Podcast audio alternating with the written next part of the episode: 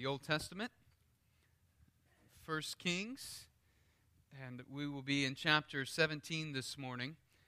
A little different than normal. We'll be covering one verse, chapter 17, verse 1, and this will be part one of a two part series as we continue to walk through our Journeys of Faith series. But before we uh, read the verse, uh, would you join me in prayer? Father, as we come to your word, we ask that you would speak into our lives this morning. We pray that you would yield our hearts ready and willing to obey and to follow you. And I pray, Lord, that you would give me even words to speak this morning, that you would anoint my lips, anoint our ears. And Father, by your Spirit, move and work in our lives to apply your word, to instruct us and direct us. And I also pray, Father, that the words of my mouth and the meditations of my heart would be pleasing in your sight, O Lord, my rock and my redeemer. For I pray this in Christ's name. Amen. As we look at Elijah's life, I think what we come to in this text is we, we come to a time in 1 Kings chapter 17 where Elijah is challenging the culture. And so, our theme this morning, as Dr. David said, is Our God Lives. And as we continue through our Journeys of Faith series, I have a confession to make. Uh, I've really been looking forward to studying the life of Elijah. And the reason is because his life is surrounded by mystery. He's a mysterious biblical figure, at least to me. He was, his life was bracketed in the beginning and the end by, myster- by mystery. He comes out of nowhere in 1 Kings chapter 17, and then one day, out of nowhere, he's taken up to heaven by a whirlwind in 2 Kings chapter 2. We're not told of his upbringing. We don't know of his background. We don't even know of his calling and how he became a prophet. We simply meet him in 1 Kings chapter 17. But for all the mystery that surrounds Elijah, this biblical figure, the prophet, James tells us that he was a man with a nature like ours. In other words, his story isn't unattainable. His story is not that far from what ours could be or should be.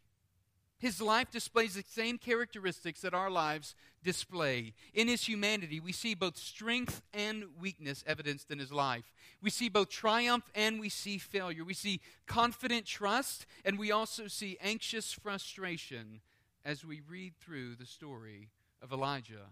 Well, we won't cover the entire story of Elijah this morning. As I mentioned a moment ago, we will look at chapter 17, verse 1. But what I want to point out about Elijah is that he was an imperfect man. But as an imperfect man, he was a man whose life was yielded to obedience to God. And that's the same calling that God has for each of our lives, that our lives would be yielded, even in our imperfection, would be yielded as lives of obedience to God. And so this morning, I want us to see that the one true living God demands the single allegiance, or I'm sorry, the one true living God demands single allegiance through Jesus Christ and courageous obedience for the life of the world. Elijah served the one true God at a pivotal time in the history of Israel. In the ninth century BC, Israel had become deeply entrenched in idolatry and apostasy.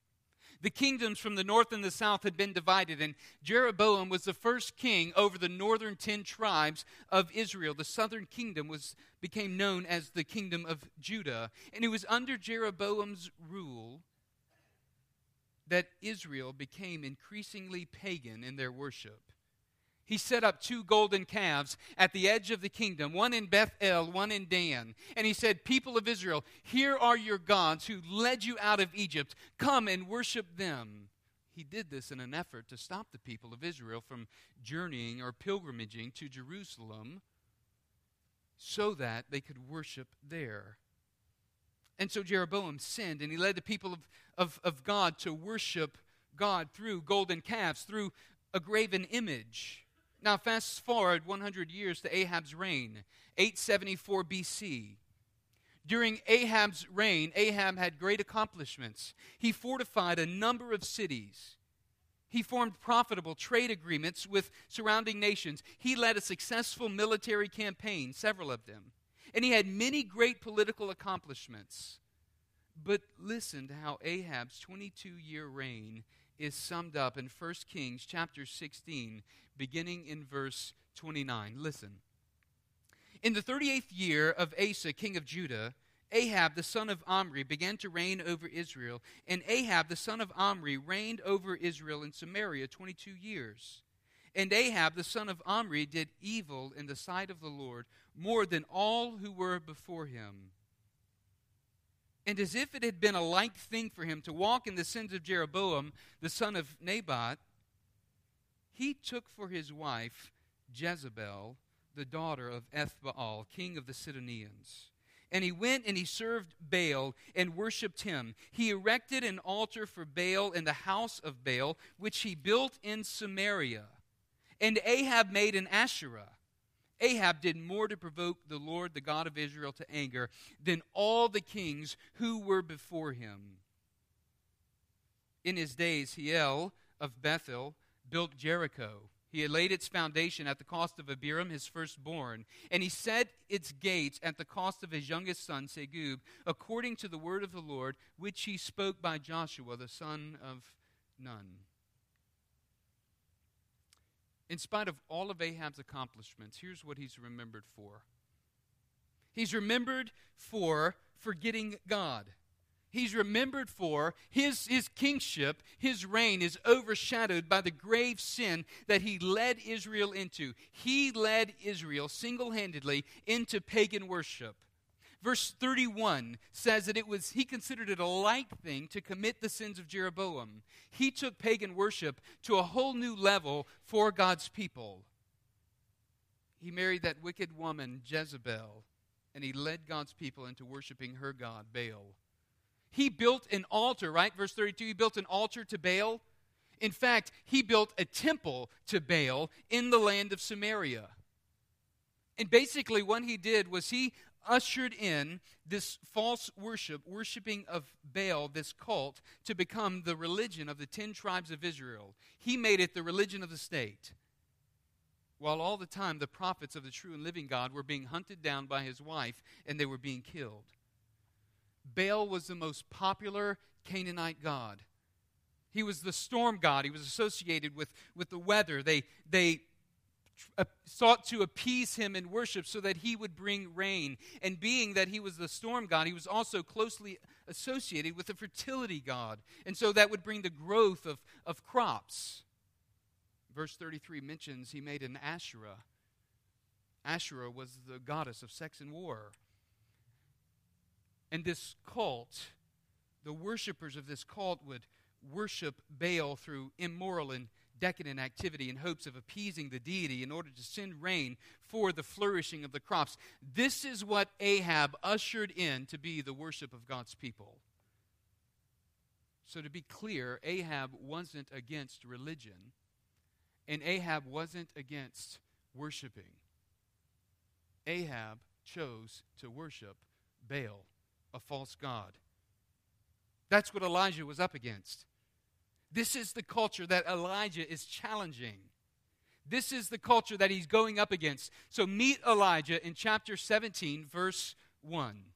Now Elijah, the Tishbite of Tishbe in Gilead, said to Ahab, As the Lord, the God of Israel, lives, before whom I stand, there shall be neither dew nor rain these years except by my word after today's sermon, go and read through the end of chapter 17 and read chapter 18 and see this, uh, this contest that goes on between Yahweh, the God of Israel, and Baal, the false God of Ahab. In all that God does, we're going to focus on verse 1 this morning, but in all that God does in chapter 17, he's showing that he himself is more powerful and has authority over everything that the worshippers of Baal claimed that Baal had. And so we see Elijah's courageous obedience in verse 1. Before we begin thinking that Elijah's culture is too archaic or it's too simple and that we're much more advanced. I want you to consider that an agrarian society would center their false worship on those things which were the driving influencers of their lives. Now, consider the entertainment driven and the pleasure seeking culture that we live in today. And ask or answer the question what are the things that people worship? Houses of worship are empty across our land, across America. Yet people haven't ceased to worship. Here's what they've done they've just chosen to worship other things. They've chosen to worship hobbies or, or chosen to worship entertainment. They've chosen to worship personal pursuits. They've chosen to worship self and seeking their own pleasure instead of worshiping the true and living God. And the consequences of our sin, just like the nation of Israel, are grave. We have abortion clinics in our land. We have human trafficking all across this nation and the globe. And we have the redefining of marriage, uh, just to name a few. And I think all of these are, are indicators of the false worship that exists in our country today. To borrow a phrase from the book of Judges, every man did what was right in their own eyes. And the primacy of absolute truth in the worship of the one true God had lost its place in the nation of Israel. And I ask you this morning is it any different in our nation? The one issue that Elijah was facing in his culture and in his day was the issue of the exclusivity of the claims of Yahweh, his God. The Canaanites had no problem adding more gods to their pantheon the problem wasn't adding another God to all the gods that existed in their religion. The problem was God's exclusive claim. And friends, it's no different in our culture today. The exclusivity of the claim of Jesus Christ as the only way of salvation is the very issue that we're facing in our culture today. So some things never change. And the depravity of the human heart is one of those things that never changes. I think one of the most telling things we learn from Elijah's life is that when God begins to turn the culture, he doesn't do it through political leaders. But as history shows, as we spoke, as Drew spoke about Martin Luther earlier, as history shows, most often what God is at work doing is he's, he's, he's working in spite of the political leaders. God uses men, one man, to call his people back to him one man of courageous obedience who will stand on his word and hold the line and hold the standard up. Throughout history, God has raised up men of courage who have stood and obediently, obediently called God's people to repentance and called God's people to lives of holiness. And so in verse 1, I think what we see from Elijah's life, I just want to give you those three points this morning from Elijah's life. Elijah was convinced that Yahweh was the true and living God, and his actions proved it. Elijah comes out of nowhere. He marches right into King Ahab's presence, and he delivers a message from the Lord the Lord is capitalized there. L O R D, it's capitalized, all caps, and it points us to an understanding of this is the covenant God, Yahweh of Israel. And so Elijah is speaking on behalf of this covenant God, the one who has called his people out of Egypt and led them through the wilderness into the promised land. He knows that Yahweh, his God, lives and is sovereign over all things. And because of that, Get this, because of that, Elijah was zealous for the worship of God. He had confidence that as he went on God's mission, he was speaking on behalf of God. He had confidence that his God was more powerful than Baal or any other false God that exists. And he was calling Ahab out. He called Ahab out by challenging Ahab and challenging his false god, Baal's impotent authority. Elijah doesn't just get he doesn't get sidetracked by the immorality of their worship rituals. He goes straight for the jugular, like a missile to the heart. He was a man of conviction, and he spoke into the life of King Ahab right at the point where, where Ahab was struggling. He hits him right in the heart. I think Elijah's courageous obedience exhorts us, likewise, to trust in the power of the living God. Listen, we must be men and women of conviction who spiritually discern the issues in people's lives and speak with clarity and speak with conviction and speak with God's authority into their lives. The question is if not you, believer, then who will? God has uniquely placed you in these spheres of influence. It is your ministry calling in life in order to be a vessel, to be used by God, to walk in a manner worthy of the calling of God. And God desires to do this in the midst of each of our lives as we're touching and rubbing elbows with the lost world that we live in. Who in your sphere of influence will stand for Christ? Who in your sphere of influence will counter the culture with courageous obedience and conviction grounded in God's word? That's what we see Elijah doing here. Elijah was convinced that Yahweh was the true living God, and his actions proved it. He goes right into King Ahab's presence. He could have been killed for entering into the king's presence like he did, but he goes right in. Secondly, we see that Elijah was committed to allegiance to the Lord. And his life reflected it. his very name, Elijah, it means, My God is Yahweh. Eli, God, El is the name for God, and I, so my God, Yah, it's the name for Yahweh. My God is Yahweh. His very name points others to see what he is standing for. And he says, As my God lives, before whom I stand, he's going to bat. Listen, he's going to bat for the purity of the nation of Israel. Israel is God's nation, and God will not surrender his nation to Baal. And so Elijah was careful to declare that he was a servant of God alone. He was trusting in God's authority, not in his own authority, not in any other person's authority. He was actually confronting the king's authority. He was trusting in God's authority. Israel had become a tolerant people. And so Elijah in chapter 18, later in the story, he will call Israel to stop limping between Baal worship and the worship of Yahweh you know, call them to, to decide that day who they're going to serve. You see, their hearts and their allegiance was divided. And because of this, God's judgment was about to fall on his people.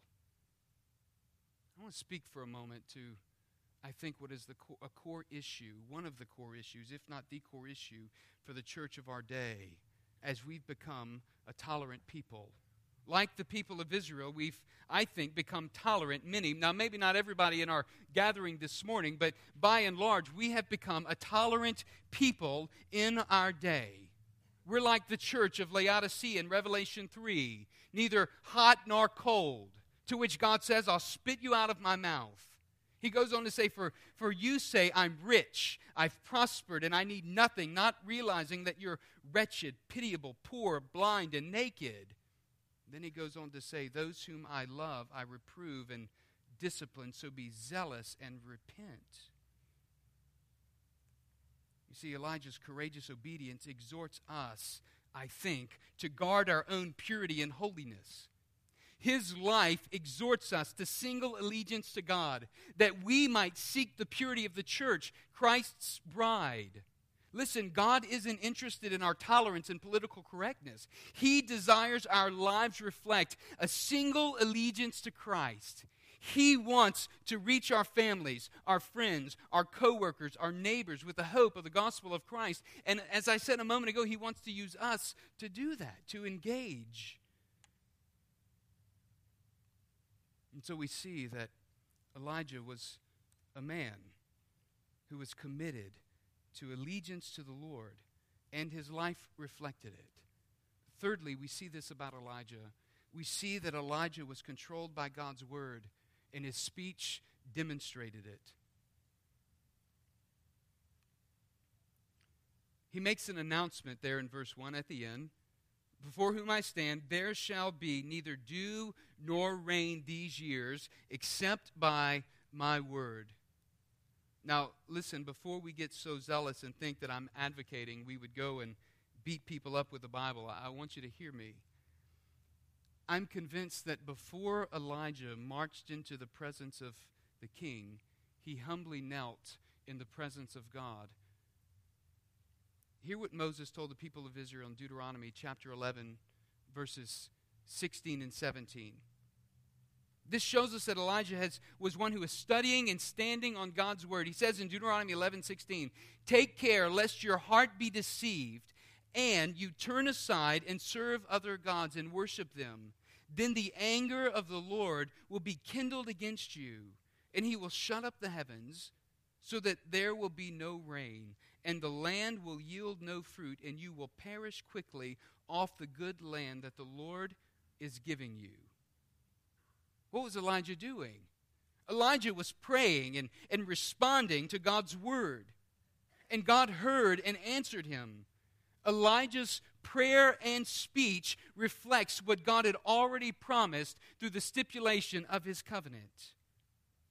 James 5 16 through 18 speaks of Elijah using his life, his prayer as an illustration. Verse 16 makes the point that powerful prayer isn't limited to some spiritual elite group of people, but that prayer of the righteous has great power to accomplish great things for the kingdom of God. In verses 17 and 18, Elijah was a man with a nature like ours, it says, and he prayed fervently that it might not rain. And for three years and six months, it did not rain on the earth. Then he prayed again, and the heaven gave rain, and the earth bore its fruit. James is saying Elijah was a man like us, same nature as us. And yet he accomplished this great thing through the power of prayer. And the point is, you and I, brothers and sisters, need to be men and women of prayer and speech like Elijah. We need to pray and to speak God's word so that people around us would hear and see the truth about God, so that they would know who God is and see a faith reflected in our lives that prove God's existence, that prove our faith in Him. Even if it means difficult days for us, as we'll see reflected in Elijah's life in part two of the sermon next week. R.A. Torrey, in The Power of Prayer, said this Oh, men and women, pray through, pray through. Do not just begin to pray and pray a little while and throw up your hands and quit, but pray and pray and pray until God bends the heavens and comes down. That's what Elijah was doing here. That's what we are called to do, brothers and sisters, to intercede before the Lord, to pray his word back to him, and to ask God to work. Another, another writer said, Do not pray for easy lives, pray to be stronger people do not pray for tasks equal to your powers. Pray for powers equal to your tasks. Oh, that we would be like Elijah humble in prayer, bold in our speech, courageous in our actions, and faithful in our obedience. Believer, let me ask what steps do you need to take today to walk more closely with Christ? God demands the allegiance of his people. He is a jealous God who will not share the worship due him with another. If we are to see a change in the culture of our nation, it must begin with God's people. It must begin with the church, you and me. God's grand plan is to use his church to proclaim the good news of Christ and to bring the message that Jesus Christ lives to the world. So God is alive. God is powerful. And He is working all things according to His perfect will. And He desires to work in and through us in order to accomplish His perfect will. Friend, it's no accident that you're here this morning. How is the Lord working in your life? What is He calling you to? How is He calling you to change? And, and, and how is He working to transform you? The condemning news is nothing you or I do will surprise God. He knows the wickedness of our hearts. He sees the sin sickness of the brokenness of our humanity. He sees the foolish yearnings of our fleshly pursuits. He sees the waywardness and the wayward affections of our hearts that we set on other things outside of Him or away from Him. But I want you to know he isn't some dead, impotent God like Baal who's unable to act. The good news is that God has acted. He made a way for us to live in single allegiance to Him. And that way is through Jesus Christ, His Son, who stepped down into our humanity and bore sin's curse by becoming our substitute on the cross. This is the faithfulness of Yahweh, the covenant God. Jesus Christ, God the Son, suffered for the he suffered the full wrath of God the Father against our sin, so that we might have Christ's righteousness. And we gain his righteousness through repenting of our sin and through confessing that Jesus Christ is Lord. He resurrected to life, defeating Satan and triumphing over death. So, a question I want you to consider this morning is Have you surrendered your life to Jesus Christ? Is He your Lord? Is He the one that you follow, that you worship, that you're surrendered to in everything?